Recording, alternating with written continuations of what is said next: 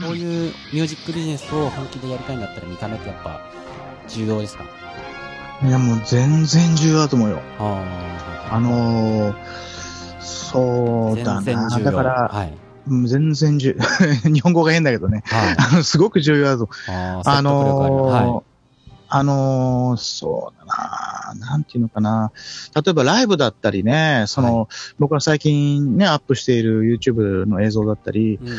あのーやっぱり視覚的な要素ってとっても大事だと思うんだよね。はいはいはい。あの、ライブなんかはもう半分以上は僕は視覚からの印象が大きいんじゃないかなと思うのね。ほう、ライブは、ライブその目からは入る情報の方が強い。うん、音よりも。強いと思うの。うん。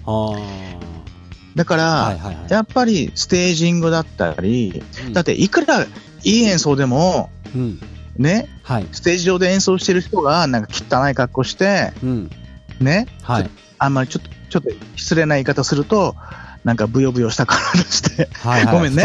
あはいの、誰ちょっと怒られさ、怒られちゃいそうだけど、はいはいはい。大丈夫です。なんかね、そうか、いわゆる、こう、なんかこう、ね、あんまりこう見栄えの良くない人が演奏、い、うまい演奏してるよりは、はい。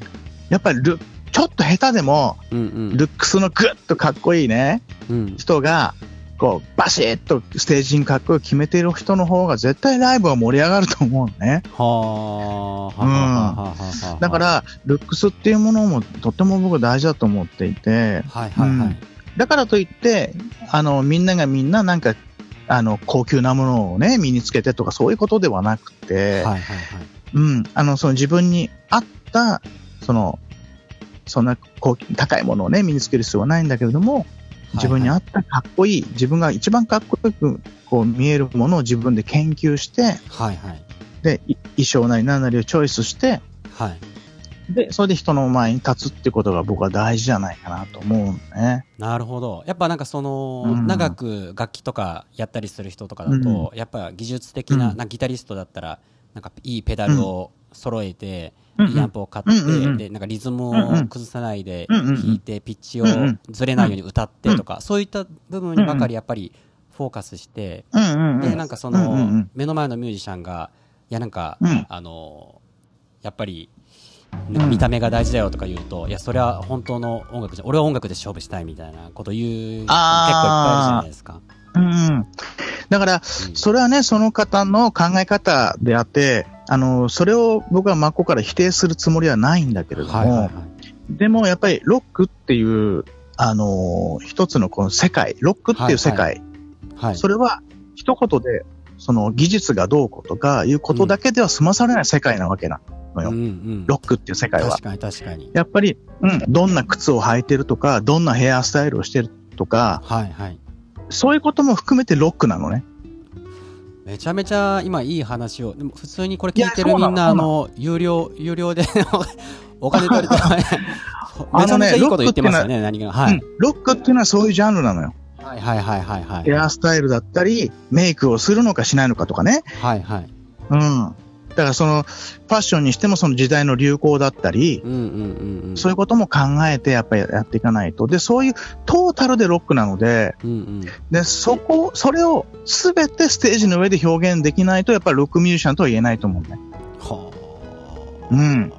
ただうんただ演奏が、ただ演奏が、もちろん演奏、いい演奏することも、がもちろん大前提なんだけど、はい。音楽なのでね、それは大前提なんだけど、はい。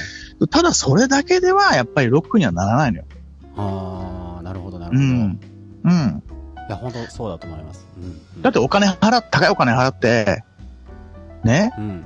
ステージに立ってる人が冴えないなんか、ね、服着てさ、うんうんうん。なんかこう、つまんなそうな顔でね、うんうんうん。弾いてたらさ、こっちでは盛り上がらないでしょ？うんうんうん。そうですね。音だけ 聞きたかったら別に CD 買って。?CD、そうそう、そう感じですね。うんうん。極端なこと言えばそういうことよ。うん何のためにライブを見に行くのかっていうこと。はいはいはい。だから、僕は、あの、若い連中にもよく言うのは、あの、お客さんは何しにライブを来ると思ってるって質問するのね。ほうほうほう。うん。で、僕は思うのは、はいお客さんたちは、こう、日頃仕事の疲れやストレスを発散しに来るわけじゃない。ね。はいはいはいはいはい。に日常、うん日常から離れたくて来るわけよ。そうですね。非日常を求めてくるわけですよね。そうでしょ、はいはいはいではい、そのステージに立ってる人が、うん。非に非日常でなきゃダメなのよ。なるほど。うん。ロックをやる人だからは非日常になるのが仕事。うん。はい。あ、そうですよ。はあその通り。。なるほど、なるほど、うんなるほど。そう。だか、らにそうだわ。50はい過ぎても、50歳過ぎてもね、こうやって髪染めたりしてるわけ。なるほど。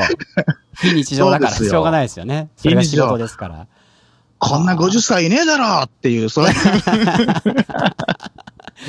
はいはいはい。そうですよね。だから、うん。はい。あのー入場料ね、やっぱ4000とか5000とか払ってくれる、その、その金額以上のことを返してあげなきゃいけないわけじゃない。はいはいはい。ライブを通じて。はい。うん。で、それは、その実際の音楽だけではなく、ステージングや、なんかその今までの自分の生き様みたいなものも全部そこで、あの、お見せするんですよ。はあ。うんうん。で、それで、そう、見た、見見てきて、見に来てくれたお客さんたちは、うわー、すごいかっこいいって。言ってくれたらいいなと思うんだけど、僕らはね。はいはいはいはい。うん。らそういう気持ちにさせてあげるのが我々の仕事なわけでね。はい。うん。なるほど。いや、やっぱ、でも、その音楽を仕事にしてる人が、あの、言ってることなんで、やっぱなんですかね、なんか音楽とかなんかお金の話を絡めたりとか、うん。なんかビジネスライクになると、やっぱ音楽うん。の方がなんか変わってくるとかダメになるっていう風ななんか考え方する人もいると思うんですけど、でもやっぱ、うんうんプロのミュージシャンっていうか、うん。うんうんうん。ちゃんと音楽を仕事として向き合ってる人が喋ってるなっていうのが伝わってきますね。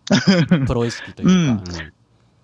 あのー確かに、あの、職業にしているので、その、うんうんその、お金、お金ってことはもう常にね、あの、関わってくるんだけれどうんも、はいはいはい。あのーだからといってお金ををたくさん儲けるために、じゃあこうしようっていうのは俺、ちょっと違うかなっていう、うんうん。ちょあのーちょっと綺麗なこと言うとね、はいはいはい。あ、の、あの、まあ、理想なんだけど、だから、俺はこうやって生きてきたよって。うんうん、それで、今の俺はこうだよってはいい。うのをステージでドバーッと出すわけ。はいはいはい。で、俺はこうだけどっていうのを出して、じゃあ皆さんどう、どう？そう、出すっていうのは、あの、音で出すってことですか？喋るっていうこあ、とですか？音、あ、音だ、お音とか、さっき言ったステージングとか、はいはいはいはい。一つのショーとしてね、うんうんうん。はい。ライブを一つのショーとして、ルックスも含めた、はい。で、俺は、俺はこう、今こう思うんだよっていうものを出すわけ、ステージの上で。うん。で、それに対して皆さんどう、どう思いますかってことなんだけど、はいはい。で、例えば5000円払って見に来た人で、はい。うわ、これは5000円以上の価値があるって思ってくれた人はまた次来てくれるし、はいはい。うん。でも、なんだこれって思った人はもう見に来てくれないと思うし、うんうんうん。でも、それはどっちでもいいの。うん。でもどっちでもいいって言い方変だけど、でももちろん来て、また次も来てほしいんだけど、でも、はい次、次来てほしいから、お客さんに次来てほしいからこうやろうじゃなくて、はい。常に俺はこうだよ、こう思うっていうことを発信しし続ける。あーもうそそれしかできないのね。まずは、うんそれしかできない自分、あの、何ですか、周りの人が求めてるのを探したりして、それをやるんじゃなくて、えじゃなく、まず俺はこう思うけどっていう。はいはいはいはいはいはい。うん。今俺がやる音楽はこう思ってるんだけど、うんうんうんうん。寺澤光一というね、35年間やってきたベーシストが、はい。今こういう考えで、今こういう演奏してますよっていうのを、あのー出すべきなのね。で、まあ、そう、そういうやってるんだけど、だこあの、最近アップしてる YouTube も、まあ、そういうつもりでやってて、はいはいはいはいはい。うん。ロックベースってこうじゃねえのっていう、うーん。うん。最近どうして、まあその You- YouTube っていうのを使ってうん、情報発信しようと思思い始めたんですか？あのーあのね、やっぱりちょっとこれも少し乱暴な言い方をしてしまうんですけど、あのーやっぱり YouTube 僕いろんな映像、動画を見るんですけど、はい。やっぱりね、ちょっとこう、うーん、こういまいち、あんま、そういう、そういう演奏を世界に発信していいのかなっていう人もいたりするわけね。こういう言い方するとね、ちょっとはいはいはいはいまた怒られそうだけど。いや、いいいいと思います、いいと思います。みんなだって誰も悪いと思ってないですから。はい。いや、それはそれでいいんだけどね。で、それで、あのーそれに対してのコメントが、うんうん。うわ、すげえかっこいいとか、はいはいはいはい。うん、あのー見ていて、えーそう、これでいいのかなっていう、こう、いうところがあってね。はいはい。うん。だから、あの、まあ、少ない、まあ、僕はね、ロックっていうジャンルでしか弾けないんだけど、演奏できないんだけど、はいはい。少なくともロックベースを弾くんだったら、こういう風に弾こうよっていうは提案というかね。いはい、うん。いいですねこういうことしようよって。うん。あーなるほど。こういう風に弾こうよ。いいですね。うんこれがロックベースじゃないかな そうそうそう。うん。もう敵のだからもちろん畑に乗り込んできたみたいな感じですね。うんうん。そうそうそう。だ YouTube っていうところでね、はいはいはいなんか、こう見てて、こう、ちょっと理不尽な、なんかこう、うん、ものを感じるところがあるので、へえ、あ、そういうのあるんですか、あのー、うんうん。もちろん素晴らしい演奏もたくさんあるんだけどね。あるんだけども、あのー、まあ、中にはね、ちょっと、うん、それは違うんじゃないかなっていうものもあって、だか、ら、あのー、で、僕はこう思うよっていう、ロックベースってこうじゃないかなっていうものを発信しようと思って、それで最近ちょっと上げてるんですね。なんか、うん。特にあのー専門学校に行ってるミュージシャンの人とか、あのーうんうん。まあ、最近もそうかもしれないんですけど、この YouTube が出てきてから、多分なんか20年前、30年前と比べて、そのスキル的に上手いプレイヤーってものすごい、なんか増えたような気がするんですよ。うん。そうそうそう。そう。そう昔だったら、その、うんスラップしたりとか、あるいはライトハンドで、うんうんあの、シュレッド早弾きしたりとかするギタリストとか、はいはいはい。うんもううんうん。ああの、なんていうんですか、うん。今やってる人たちはもうスティーブ・バイくらいのことを当たり前にやっても誰も驚かないみたいなうんうんうんうん。感じになっちゃってるじゃないですか。やっぱスキルはねちょっと上がったなって思いますか、あのね確かに、確かにね、あのー、上手い人いっぱい、すっごく多いね。そういう技術。う。はいうんだから、でもその技術至上主義みたいな、ちょっと空気が感じられて、うんうんうんうん。あの、もっともっと大事な、例えば、その、8ビートをしっかり刻むとうん。か、はいはいはいはいはい。うん。テンポ70ぐらいのね、遅い リズムの曲をしっかり安定させて、しっかり弾くとか、はいはい。で、正直ね、そういうことができる人はちょっと少なかったりするのよ。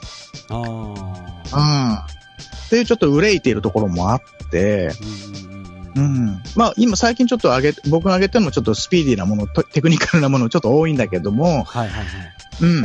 あの、この後、今後はちょっとそういうなんか、あの、なんだろうな、もっともっとベースとして大切なことをやんなきゃいけない、こういうことやんなきゃいけないんじゃないっていう、ちょっと問題提起みたいなことも含めて、はいはいはい。あんまりそのテクニカルじゃない、なんかこうシンプルなね、あの、ベースの演奏も上げていけたらいいかなとちょっと思ってるんだよね。いや、いいですね。うん多分楽しみにしてる人、すごいたくさんいると思うので、じゃあもうこれからはもう、うんあのーある意味 YouTuber、寺沢じゃないですけれども、そういった感じの、そういったのも YouTuber になろうと、はい。YouTuber になろうと思ってないいんだけど。や。もしかしたら人気が出てきたら、あのーいろんなリクエストが出て、あの、宅飲みしながら、その、ギター、あベース講座みたいな感じとか、うんうんうんうん聞きたいっていう人とかいると思うので、うん。うん。多分ね、そんなこともやるような気がする。そうですよね。絶対に、むしろ多分聞きたい人とかいっぱいいる。そうんかライブ配信とかして、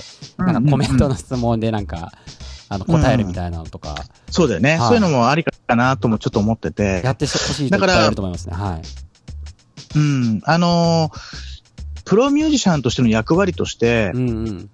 あのー正しいその演奏とか、はい。その、こういうのは良くないよとか、はいはいはいはい。こういうものは素晴らしいよっていうものを、その、伝えていくっていうのも、我々プロミュージシャンとしての役割ではないかなって思うところもあるのね。はいはいはい。うん。だから、まあ、あの、今、専門学校で先生やったり、まあ自分でもスクールをやったりしてて、はい。まあそういう立場だから特に思うんだけれども、はい。うん。だから、あ、あのなんかね、みんなわからないままやってる人がとても多い気がするの。わからわからないまま。ないっていうのは、はい。うん、というのは、あの、何がかっこよくて何が良くないのかとか、あーうん。あの、ベースにとって何が大切なのかとか、はいはいはいはい。が楽器を演奏する上でな、どういうことが大事なのかっていうことを、こう、わからないまま、こうやってる人が多いような気がして。で、そういう人たちにとって、あの、ちょっと僕からの提案というか、うんうん。あの、YouTube を通じて僕はこう思うよって、ベースっていうのはこういうもんじゃないかなっていう、うん、提案をさせてもらってるっていう感じなのかな。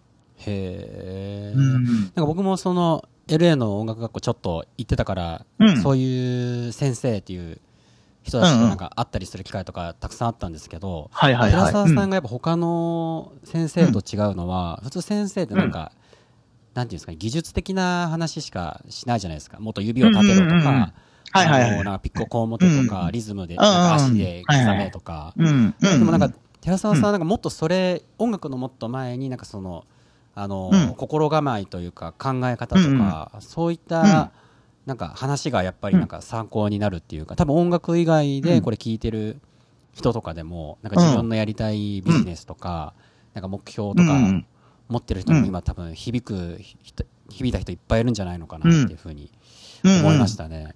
やっぱロック、うんロックな感じですね、生き方が。考え方が。はい。うん、やっぱりね、あのーまず本質を見極める必要があってね、はいはい。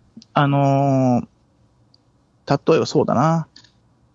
今こういうのが流行ってるから、これをやろうとか、うんうんではなくて、まあ確かにこう背に腹は変えられないって言って、そこに飛びつかないと、こう生活していけないとかいうこともあったりね、はいはいはいはい。そのいろんな状況によってはそういう状況もあるんだけれども、はい。でもやっぱり、その本質、だからベースで言えば、ベースは何をするべきなのかとか、うんうんギタリストはどうあるべきか、うん。うん。ボーカリストはまずどういう心がけを持って歌うべきなのかとか、はいはい。あの、その辺をまず、その自分の体の中心にある軸をしっかりさせないことには、はい。な、あの、長くやっていけないと思うのよ。はあ、ミュージシャンとして。うん。あミュージシャン。ンとして。うん。確かにそのスラップやら、タッピングはいはい。っていうものに、お俺も若い頃は散々やってきたから、そういうことをね。あの、やっちゃダメじゃなくて、はい全然やっていいんだけども、はいはい。あ、の、もっともっと大事なことをちゃんと体の中心に据えるっていうことが、うんうん。ことをやらないといけないんじゃないっていう、で、それ、それができてない人が今最近すごく多いなっていうことを感じているので、はい。うん。だからそこに対してのなんか問題提起というか、うん、ちょっと憂いているところもあって、はい。で、そういう気持ちを持ってちょっと YouTube 最近ね、アップさせてもらっててね。へえ、うんいや、珍しいですよね。うんなんか、あの、なんていうんですか、自宅にずっといるようなうん子とかは、まあ、よくやりますけど、うんうん。なんか、プロの人が、こんな積極的にあんまりないですね。うん。さっきもね、あの言ったけど、えっ、と、プロミュージシャンとしての仕事っていうのは、もちろんクリエイティブに、うんうんあの、音楽を作り出していくって、で、発信していくってことが、まず一番大きな、あの、仕事ではあるんだけれども、はいそれと同時に、さっきも言いましたけど、その更新の指導というかね、はいはい。あの、正しいものを、その、伝えていくっていうことも、あの、重要な役割なんじゃないかなってへいー。う、これはもちろん僕のか個人的な考え方なんだけれども、はいはい。これを聞いてるうん。あの、ベースプレイヤーの人が、あのーえっと、例えば寺澤さんに習いたいとか、あの、うんうん。まあ、YouTube 見てる人とか、ポッドキャスト聞いてる人とか、そういった場合とかって、うんうん。あの、どうやって教えてもらえるんですか？えっとね、僕あの、スクールをやっているのであ、の、ロック、どどなんかロックス二つあります？ターミュージックスクールという、うん。はいはいはい。はい。えっとね、ロックスター。ミュージックスクールというのが僕が個人でやっている。これはオンライン上でで、その、スカイプみたいなのでうん。やるんですか？これは。いや、あの、実際にね、スタジオに来てもらって、もうマンツーマンで。あ、じゃあもう、うんやることになると人じゃないとできないっていうことですか、そう。でね、そのスカイプやら何やらっていうことも、まあ実はちょっと頭の中にもちょっとあって、はいはいはい。その、インターネットを使っての指導っていうこともちょっとまあ頭の中にあるんだけど、ままだちょっとそ、そこまでには至っていなくて、うん、今のところは、あの、スタジオに来ていただいて、はいはいマンツーマンでこう指導するということが、ことなんですね。最近なんかイでそれギリスとかとあともう一つはいはいはい、どうぞ。うんうんうん。あ、えもう一つは、えー専門学校があってあ、えー、小美学園というね、専門学校で僕は講師を。うん。まあそこはまあ僕は雇われていってるような感じ。そうですそうですはいはいはいはい。うんなるほどなるほど。そう、あの、今ね、あの、スティーブ・バイなんかもね、はい。なんかそういうの教えたりなんかしてるんだよね。あギタリスト。そねん。な時代になってしまいました。なんかそういう、うん。スティーブ・バイも先生やってるから。へーだから、あのーそう、インターネットを利用したそういう指導をもうちょっと今頭の中には実はちょっとあるんだけど、なかなかちょっとそこまでは、ちょっと今はいはいいけない状態でね。なんかあのー最近流行ってる、うんあの、ズームってあるじゃないですか。うんうん。あの、ズームっていう、あ、えっと、楽器のズームじゃなくて、あのーアプリのズームってわかりますか、あ、それわかんないな。あ、うん。そうですかなんかスカイプだとなんか1対1で、まあテレビ電話みたいに LINE でもできると思うんですけど、うんうんうん。ズームはあの、うんうんなんか、もともとはビジネスマンのなんかミーティングとか、ウェビナーのたはいはいはいはい。うんうんうん。で、そのうん。1対、えっ、と、見てる人のうん。顔も、うんあの、カメラでうん下に映し出されるんですよ。であーあ、で、リリアルタイムで会話ができるんだ。そうなんですよ。複数何十人対1人とあか同時もできて、それ素晴らしいね。それを使ってなんかオンラインで、なんか1回うん。100ドルでなんか、インスタグラムとかで、あの、生徒集めてやってるっていう、なんか最近ニュース見ましたけどインス。タで。はい。あ、で、そのズームのアプリを使ってやってるみたいです、ね。マジで？あ、はいちょっといいこと聞いた。いいこと聞いた。それだと、うん遠くに住んでる人も寺澤さんと、そうだよあねの。しかも同時に、1対1だと時間かかっちゃうけど、1対20とかああ50だったら、あの、できますよね。なんか月額制とかに。ちょっとそれ調べる。いるんじゃないです ちょっか。と調べる。沖縄と北海道、いや、実際いるのよ。海外でもいるのなら習えるわけじゃないですか。やるやる。あ、ちょっとそれ調べるわ。はい。ズーム。はい。G、Z-O-O-M です。お、M。はいはいははいい。。無料で使えるんですよ、うんこれ。あ、本当。で、数字のキーワード、あの、キーがあると、えー知ってる、うんそれを人に教えると、そ知ってる人だうんけ入ってこれるっていう、部屋に入ってこれる。入ってこれるんだ。はい。なるほど。そうなんですよ。で、自分が喋ってるときは、その生徒さんの音はミュートしたりしてうん切ったりできるんですよ。で、なんか、喋らせたいときはオンにして、えーああとか、そういう使い方ができるやつです。すっげえ。まさに今の寺澤さんにぴったりの。ぴったり。ついに、そんな時代が来ましたね。これはついに始まってしまうかもしれないですすみません。いろいろと聞きたいことたくさんあるんですけど、まだ1割も 有有益な話ばっかりなんですけれども。うん。そうですか。じゃあちょっとあのー質問コーナー行っていいですかね？はいはいはいはい。5つ、あ、6つ、7つぐらいあります。はいはいはいえーと、1つ目が、フィンガーピッキングでハードな曲をプレイするコツは何ですか、っていうことなんですけども。えっとね、はい。一生懸命弾く。ざっくりだなざっくり。あのね、はい。ごごめんなさいね、ごめんなさい。はいえっと、はい。えっとね、ピッキングスピードが大事。ピッキングスピーピッドが大事。キングスピード。その、触れているそう、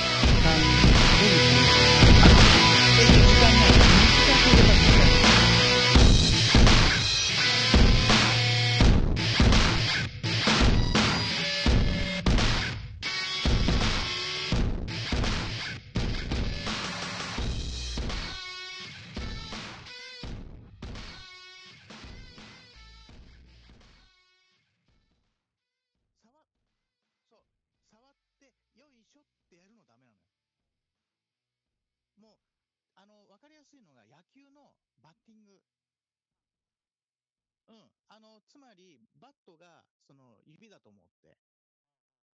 それで、ボールが